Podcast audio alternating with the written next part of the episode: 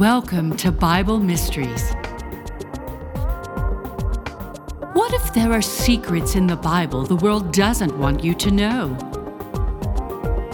You're listening to episode 146 Edom and Rahab interview with Timothy Alberino. Now, here are your hosts, Scott and John.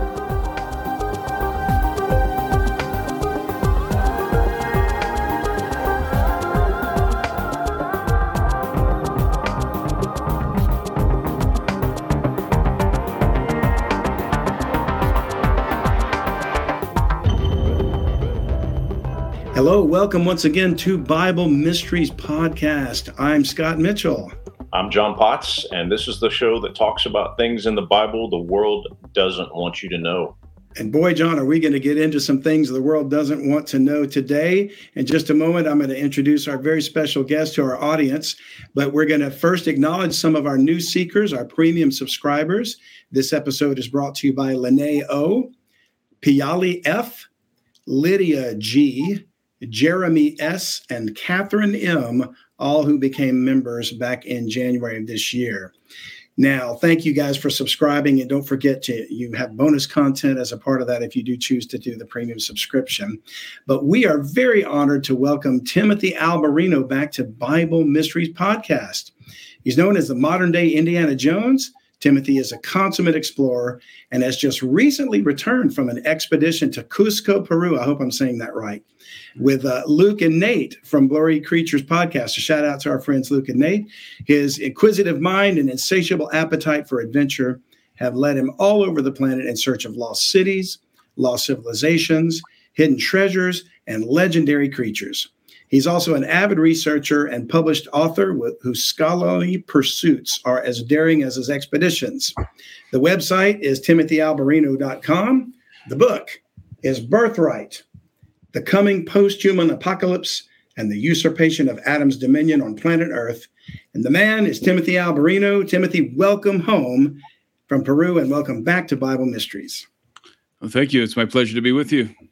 Well, we are very excited to have you. And before we dive into our topics today, I just have to ask if there's anything new or exciting that you'd like to share that you may have discovered on this recent trip to Peru. Uh, not anything new. It was certainly exciting. Uh, I did visit for the first time. I visited a site called Ñaupa Iglesia, which is between Cusco and uh, well, it's near Ollantaytambo. It's it's on the road between Cusco and Ollantaytambo, and it is a it's it's a site that is not heavily visited, heavily trafficked by tourists. It's off the path. You have to climb up the side of a mountain to get to it. And so that was a new experience for me. I've known about Ñaupa Iglesia for some time, but I've never visited it. And the site is it's traditionally regarded as a portal. And it's it's a I believe it's uh andesite.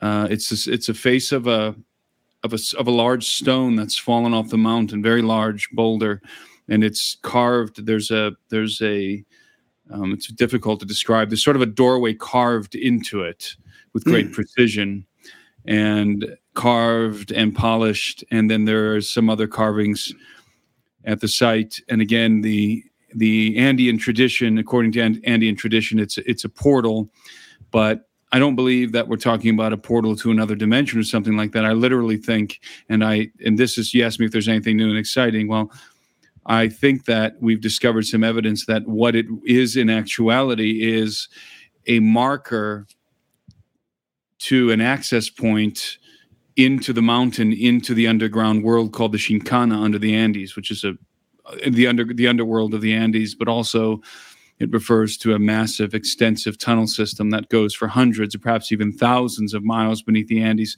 And I think that Ñaupa Iglesia might be a marker marking entry into this underworld.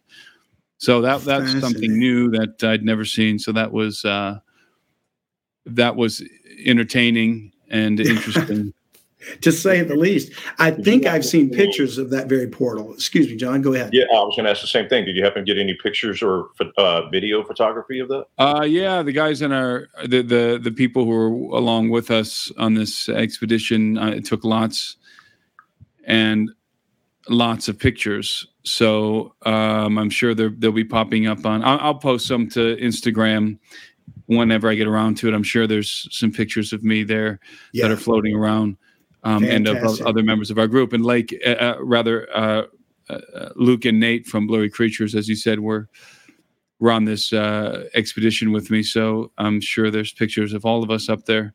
Yeah, uh, and I'm sure they'll be releasing some information too uh, at their website. Well, um, you know, speaking of Luke and Nate, um, you and I actually met in person for the first time this year at BlurryCon, in uh, right. in January, and um, you were so kind to talk to me afterwards. But when I mentioned wanting to discuss Mars and Rahab with you, you just sort of lit up real big and with a smile and indicated that's not many people wish to discuss this aspect of your book. And I, I just found that part of Birthright profoundly interesting. And I'd like you to give us a brief summary uh, for our listeners of the connection you draw between Mars and Edom. Well, this is an aspect of my book that most people don't ask me about, which I find quite intriguing because I think it is one of the most interesting things that I talk about. Yeah. I didn't invent this uh, information. I gleaned from uh, I gleaned from, first of all, the late David Flynn, his mm. book Cydonia, The Secret Chronicles of Mars. He's the one who first brought this to my attention. But then also, uh, this is some of this information is is known in the rabbinic traditions, the, the oh. Jewish rabbinic traditions, and and it, it's all very compelling. So um, I don't wade into this territory very often because it's difficult for me to remember all of the details associated with this topic. When I say details, I mean the scriptural references, mm-hmm. because there are many scriptural references. It's Rahab appears in the Bible in several instances, but also associated with the dragon and with Edom. Yes. And so uh, when you knit these these various topics together, what you begin to realize is that you have a this tapestry begins to form, begins to uh, manifest, and and it, it depicts what I believe is a galactic war, a galactic rebellion that happened a long time ago, and the and the the scriptures are intimating, uh, are alluding to this to this this this galactic war of unimaginable destruction that occurred before, previous to the creation of mankind. Yeah. Now, I believe that the scriptures, the 66 books of the Bible are divinely inspired. I think that the that we have the plain text, we have the plain reading of the text, which is the stories and the histories and the, the narrative of the of the, the the various things that are going on in the Old and New Testament. We have, of course, the gospel of Jesus Christ, which is the which is the main purpose, the the primary message of the scriptures is to deliver the gospel of Christ to mankind, both Old and New Testament. Um, and we have Uh, we have a lot of contemporary information that was relevant, for example, in the New Testament to the early church. But within all of this obvious content, I believe we also have, because it is divinely inspired, we also have coded information, information that was laced into the narratives, both Old and New Testament, especially the Old Testament, that is informing us in a very cryptic way about things that happened before we were here. Yes. And things that pertain not to mankind directly, but to other entities who pre-exist mankind, and that that information is hidden. It's not made plain. And of course, many people, when they hear me say things like that, their their reaction is, "Well, why would God hide those things from us?" The answer is, "I don't know, but I can tell you that He does." The psalmist tells us, or that rather, the, the writer of Proverbs, Sol- Solomon tells us that it is the glory of God to conceal a thing. Amen. And not, so it's not only that he does it because uh, because he has some particular reason. It's more than that. It's actually the glory of God to conceal a thing. Right. And it is the honor of kings to search a thing out. So uh, I think there's a lot concealed beneath the plain reading of the text. This is what would fall under the category of esotericism Mm. Uh, the Bible is certainly, especially the Old Testament, an esoteric book. The very nature of prophecy is esoteric. Yes. Esoteric meaning it's not plain speak. Esoteric meaning it's metaphorical. It's it's a symbolic. There's allegories. It's information that must be discerned by the wise.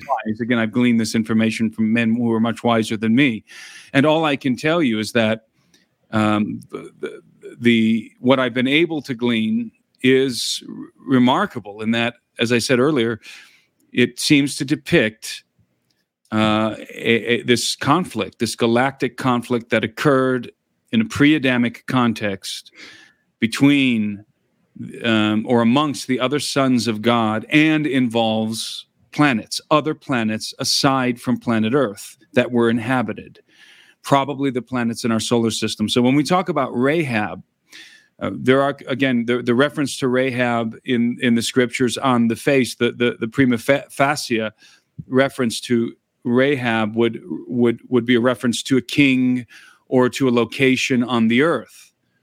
But when you read all of the subtext around Rahab and the context in which it's being referenced, it becomes clear that we're not talking about a man or, or an earthly location. We're talking about something far more profound. Yeah, I, I couldn't agree. Oh, excuse me. I couldn't agree. I was more. just going to say, in short, I, I, believe that Rahab refers to a planet that exploded between Mars and Jupiter. Yeah, and we're going to even discuss that in a little bit more detail. But I think what you said about the scriptures being esoteric is certainly buttressed by the statement in Deuteronomy 29 29 that the secret things belong unto the Lord our God, but those things which are revealed belong to us and to our children forever. So I do think God is eh, revealing what he wants in his time, whether it's coded or esoteric or not. And he's giving us the wisdom to understand it. And maybe the need to know is, is becoming more and more apparent. So I'm really grateful that you brought that up. Now, tying back to Edom, you indicated in your book that you also have a twin brother. And. And, and you draw our attention to the fact that while Jacob and Esau were twins, they were very different in appearance and their heart towards God. And given the satanic influence of what you call the sibling contender aspect of brothers in scripture, such as Cain and Abel, or uh, Ishmael and Isaac, you speculate about a different line of attack that the dragon used with Jacob and Esau and involving Rebecca, their mother's womb. Explain what you meant by this. Well, I find it interesting that both Sarah and Rebecca were barren. Mm. this was this was a time in which women were having many children. Yeah. And the fact that both of these women were barren, and we're, we're not just talking about any women, we're talking about the women who are in the line of the Messiah, right. who are giving birth to the heir, to the predecessors of Jesus Christ and predecessors in regard to their genetic lineage. Jesus had to come through the line of David, according to the scriptures. Right. And so when you talk about um, Abraham and Isaac and Jacob, you're talking about Israel. You're talking about the royal bloodline that would give birth to the Christ, the fulfillment of the drag, what I call the dragon slayer prophecy. Yeah.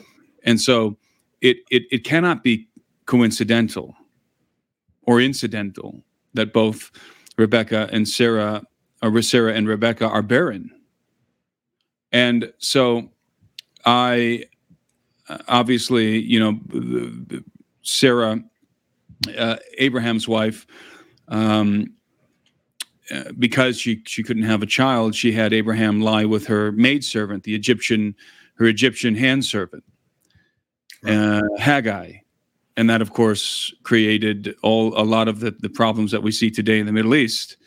Um, and what you had was an illegitimate error, uh, rather, heir. You had an illegitimate error who, who was the product of that union, right? Ishmael, because God had promised Abraham a son, and of course, that son came in the form of Isaac. And when when Sarah's barren womb was miraculously brought to life, and she gave birth to a promised son, and of course Abraham went and and we have the the enactment, the the uh, the prefiguration of of God giving His only Son as a sacrifice for the sin of mankind. We have that being play acted on Mount Moriah with Abraham and Isaac when Amen. Abraham goes to sacrifice Isaac. So we're talking about the most important lineage on planet Earth, the lineage of Abraham, and and so it, this barrenness, I don't. When I read that these women were barren, I pause. It, it gives me pause because this is such an important lineage.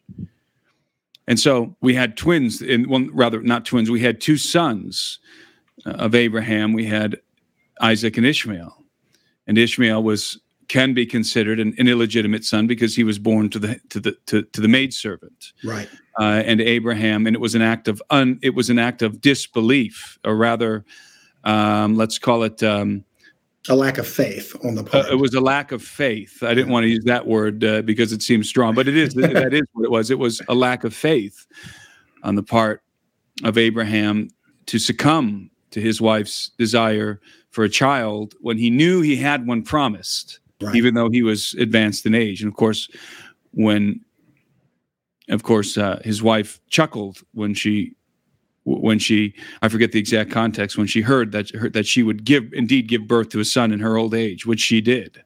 Yeah. Um, and of course, it is uh, Isaac who would give birth, who would who would father Jacob. And Isaac was the legitimate heir, not Ishmael.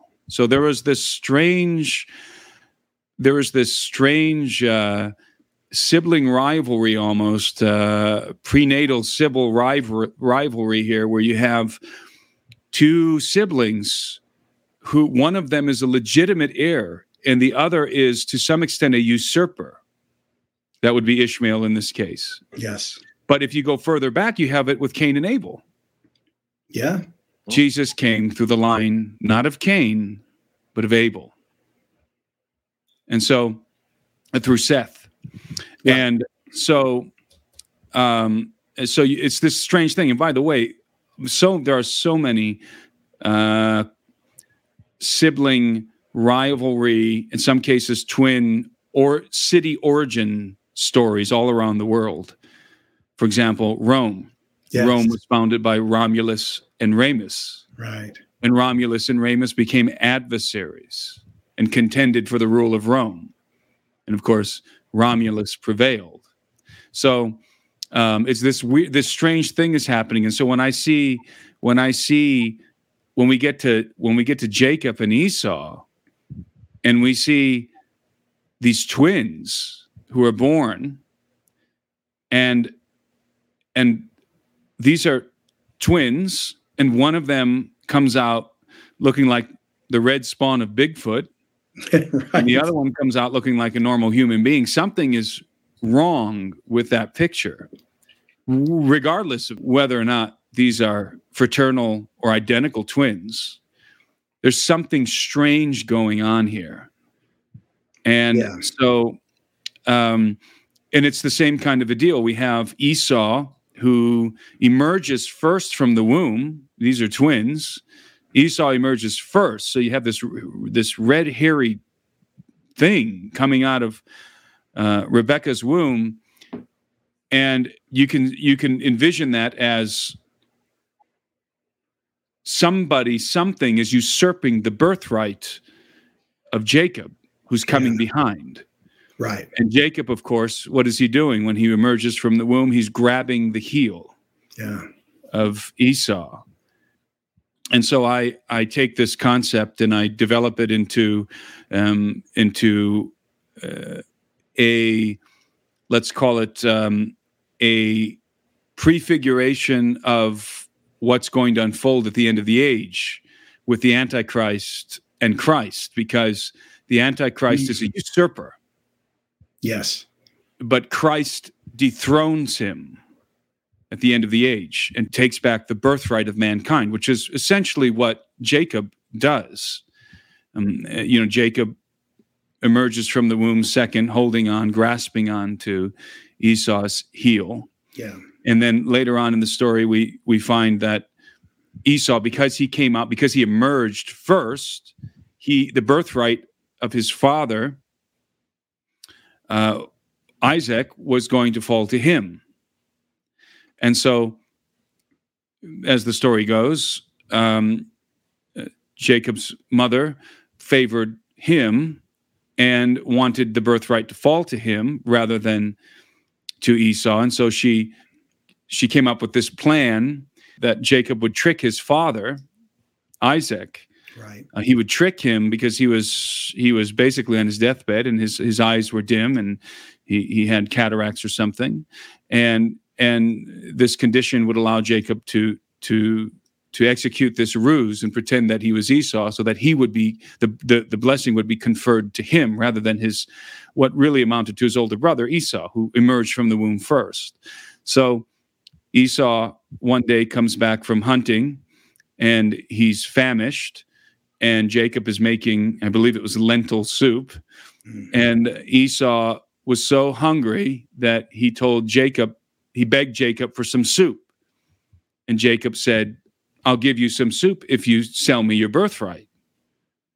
And Esau Esau agreed to do that. Now it's very important. That's a very important detail in this story because mm-hmm. Esau had to abdicate that birthright before Jacob could go and get the blessing from his father. That's, that's why that story is there. Good point. Because why did he need it? it? You know, if there was some sort of magical conference that happened by Isaac laying his hands on Jacob and just giving him a blessing, then then why did Jacob need Esau to sell him his birthright, to abdicate, willingly abdicate his birthright? That had to happen first. And that I think is a detail most people miss. And obviously, if you read my book, you know that that's very important as it pertains to the birthright of mankind. So Esau had to willingly abdicate his birthright to Jacob, which he did for a bowl of stew. And and once Jake Esau had abdicated his birthright, then then this ruse that Jacob was going to play on his father could be executed and effectuated. Hi, if you're enjoying this podcast, please consider being a full time subscriber. We are going to use these funds to expand the message and get the word out about what's in the Bible that the world doesn't want you to know about. That's right, John. We appreciate you listening, but we'd love it if you'd subscribe. That way we can reach more people with the time we have left. So enjoy the rest of the podcast, but think about subscribing if the Lord puts it on your heart. To subscribe, just go to BibleMysteries.supercast.com. Thanks. Because Esau had already abdicated his birthright to Jacob. Now all Jacob had to do was go and get the blessing, yeah. it, which is what he did. And we all know the stories. His mother um, uh, Rebecca wrapped in order to mimic Esau. Uh, he, she wrapped Jacob's arms in goat skins, his forearms, because she knew that her husband was going to grab his arm when he conferred the blessing. Now, now that's now that's really strange. Wrapping his forearm forearms in goat skin. Yeah, that's one hairy dude. I mean, yeah. that, that Esau's not Esau is not hairy like just a hairy guy. He's hairy like yeah. an animal. Yeah. yeah. And not only that, not only that, it was it was also this is another detail a lot of people miss is that she had him wear Esau's clothing. Why would she have him wear Esau's clothing if if Isaac is blind? What does it matter what he wears? Right. Well, I'll tell you why. Because Esau had a very peculiar odor. Mm. That's why. A very unusual odor almost so, Bigfoot like. exactly. So combine these two things together, this this un inhuman hairiness with this peculiar odor. That's what's going on here. Yeah. And so it would be it, it, it would this is a, this is a good ruse then because now Jacob goes into to Isaac to get the blessing conferred to him. Of course, Isaac thinks it's Esau. Why does he think it's Esau? Because you can't mistake you can't mistake the touch and the smell of this guy for anybody else. Right. That's why Rebecca knew it would work.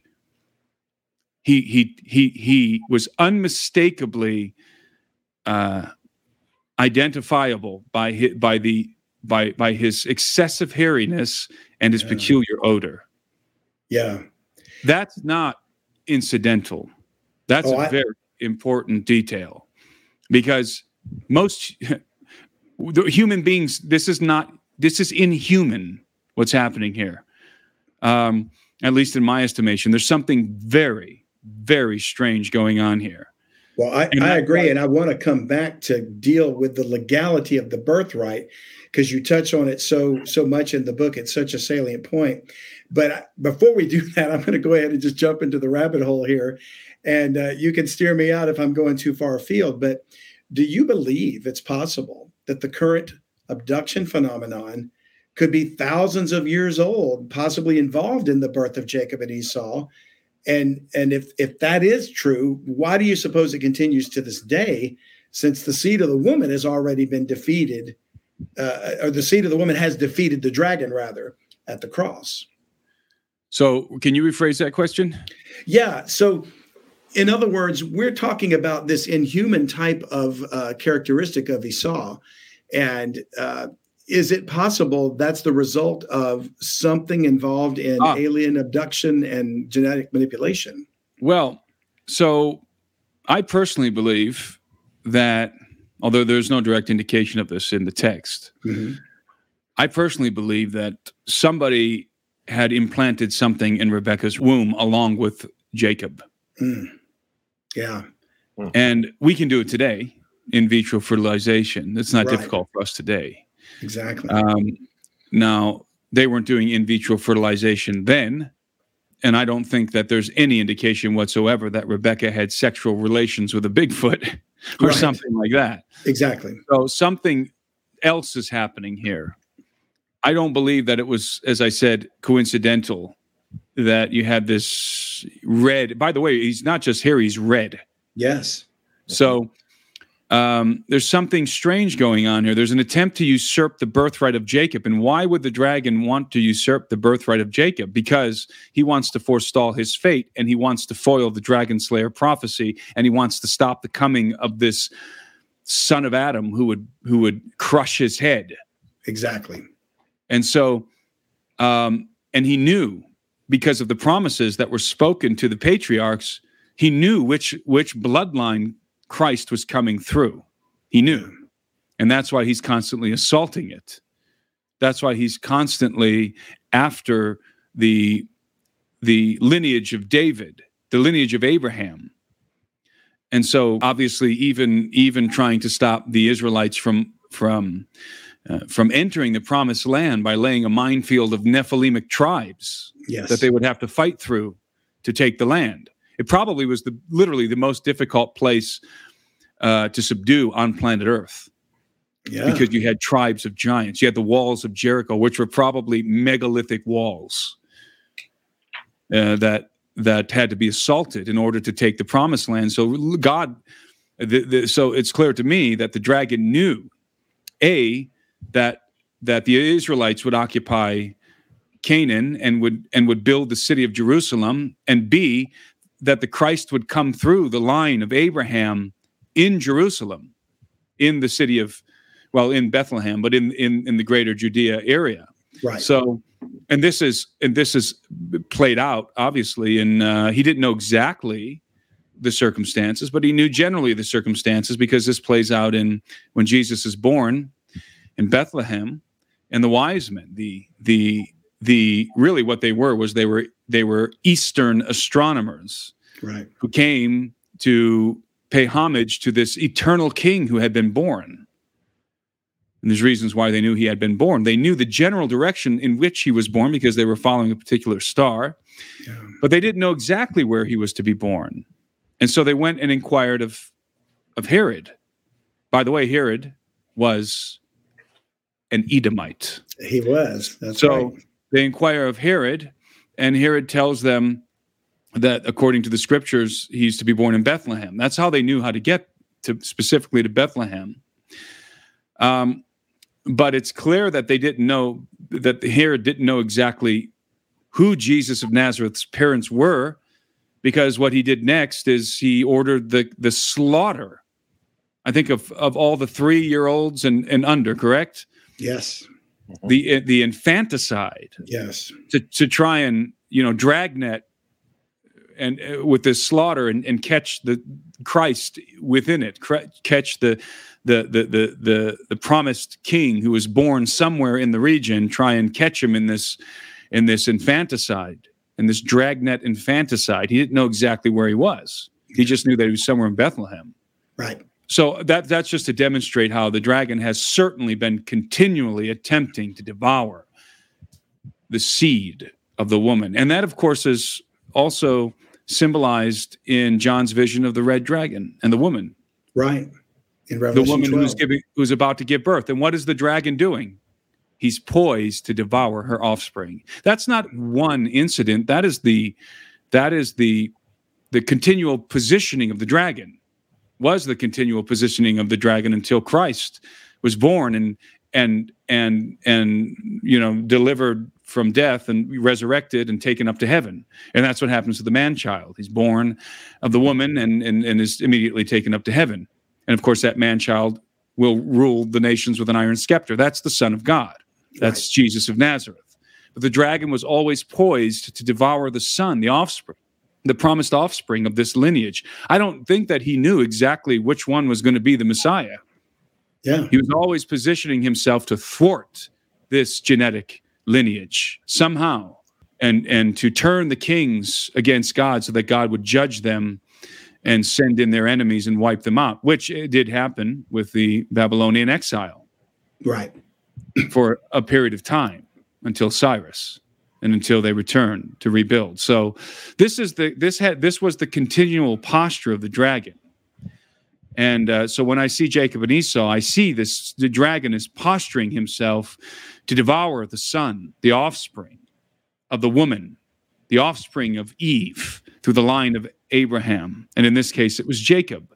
Yeah. And not to kill Jacob, but rather to steal his birthright. Because obviously the dragon is poised to devour, but but God is divinely protecting and and guiding the offspring of Abraham at the same time. So there's this tug of war happening.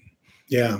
So, um, anyway, I believe that yes, m- something happened that was unnatural.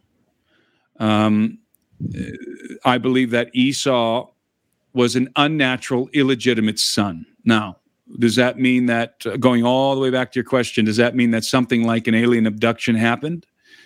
and some and, a, and, a, and, an embryo was implanted next to Jacob, or does that mean that some sort of an in vitro fertilization happened? or something else. Um, I'm I'm definitely open to those possibilities, and in fact, as I said earlier, I lean in that direction. Although it's rank speculation, I don't have any. There's nothing I can point to in the scriptures behind besides the abnormality of Esau oh, yeah. that, that, that would suggest such an event, such an occurrence. Well, I, I, think it's it's a it's an interesting topic to speculate on, and I don't think it's completely uh, out in the left field there.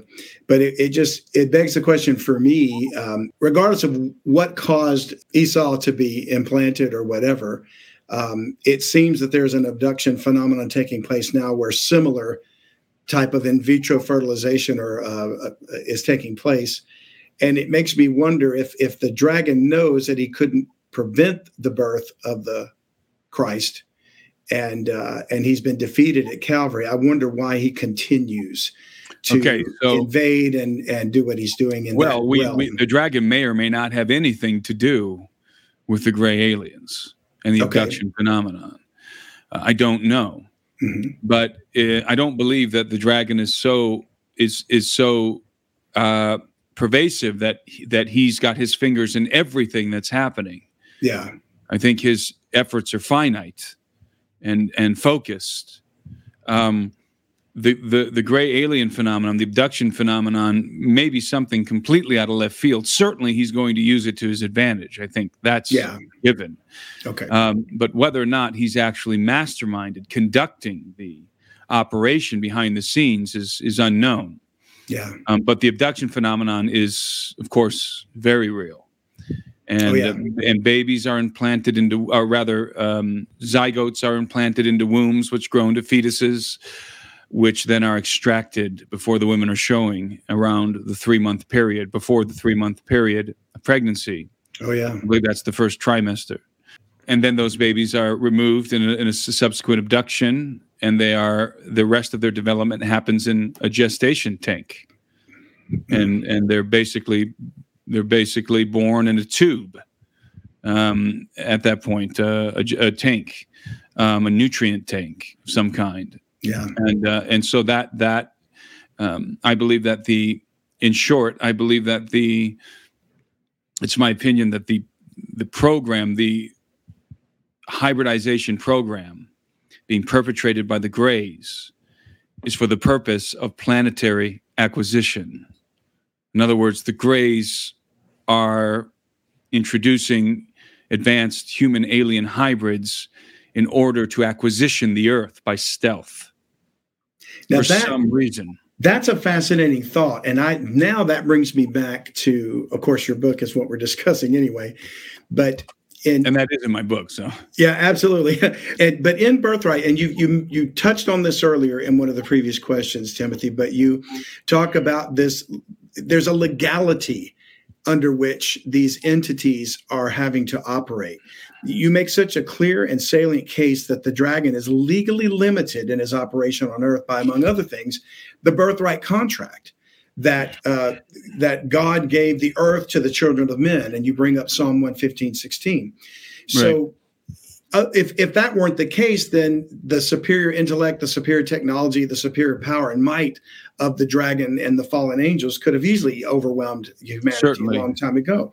Certainly. So would you say there's a connection between what we what I call on this show the satanic global elites, such as governments, deep state entities, the World Economic Forum, what have you, having an agenda. Maybe the Greys are part of the agenda to Perhaps. gain control of property, acquisition, as you said, to the point where they control a majority interest in planetary real estate thus being able to enter into contract with the seed of the serpent. That's very. That's. I think that uh, is plausible. Certainly plausible. So, you know, the question would be how many human beings have to abdicate their birthright before it's abdicated for all of mankind? It's probably yeah. something like the majority of human beings. Right. And so um, we, we've seen this happen once before. This happened in the Genesis 6 affair, yes. where the Watchers descended and took wives from among the daughters of men, who were willing wives, by the way, and and made this transaction with with their fathers in my estimation, these were the were, were the men in the line of Cain. That they were going to give them knowledge and technology, presumably through this knowledge, mm-hmm. if these men would give them their daughters' hands in marriage. This was a transaction. I agree. Because because these were interlopers into our realm. And we are the governors of this realm. Paul says that the gifts and the calling of God are irrevocable. Yeah. So if mankind was given dominion of the earth, that's irrevocable.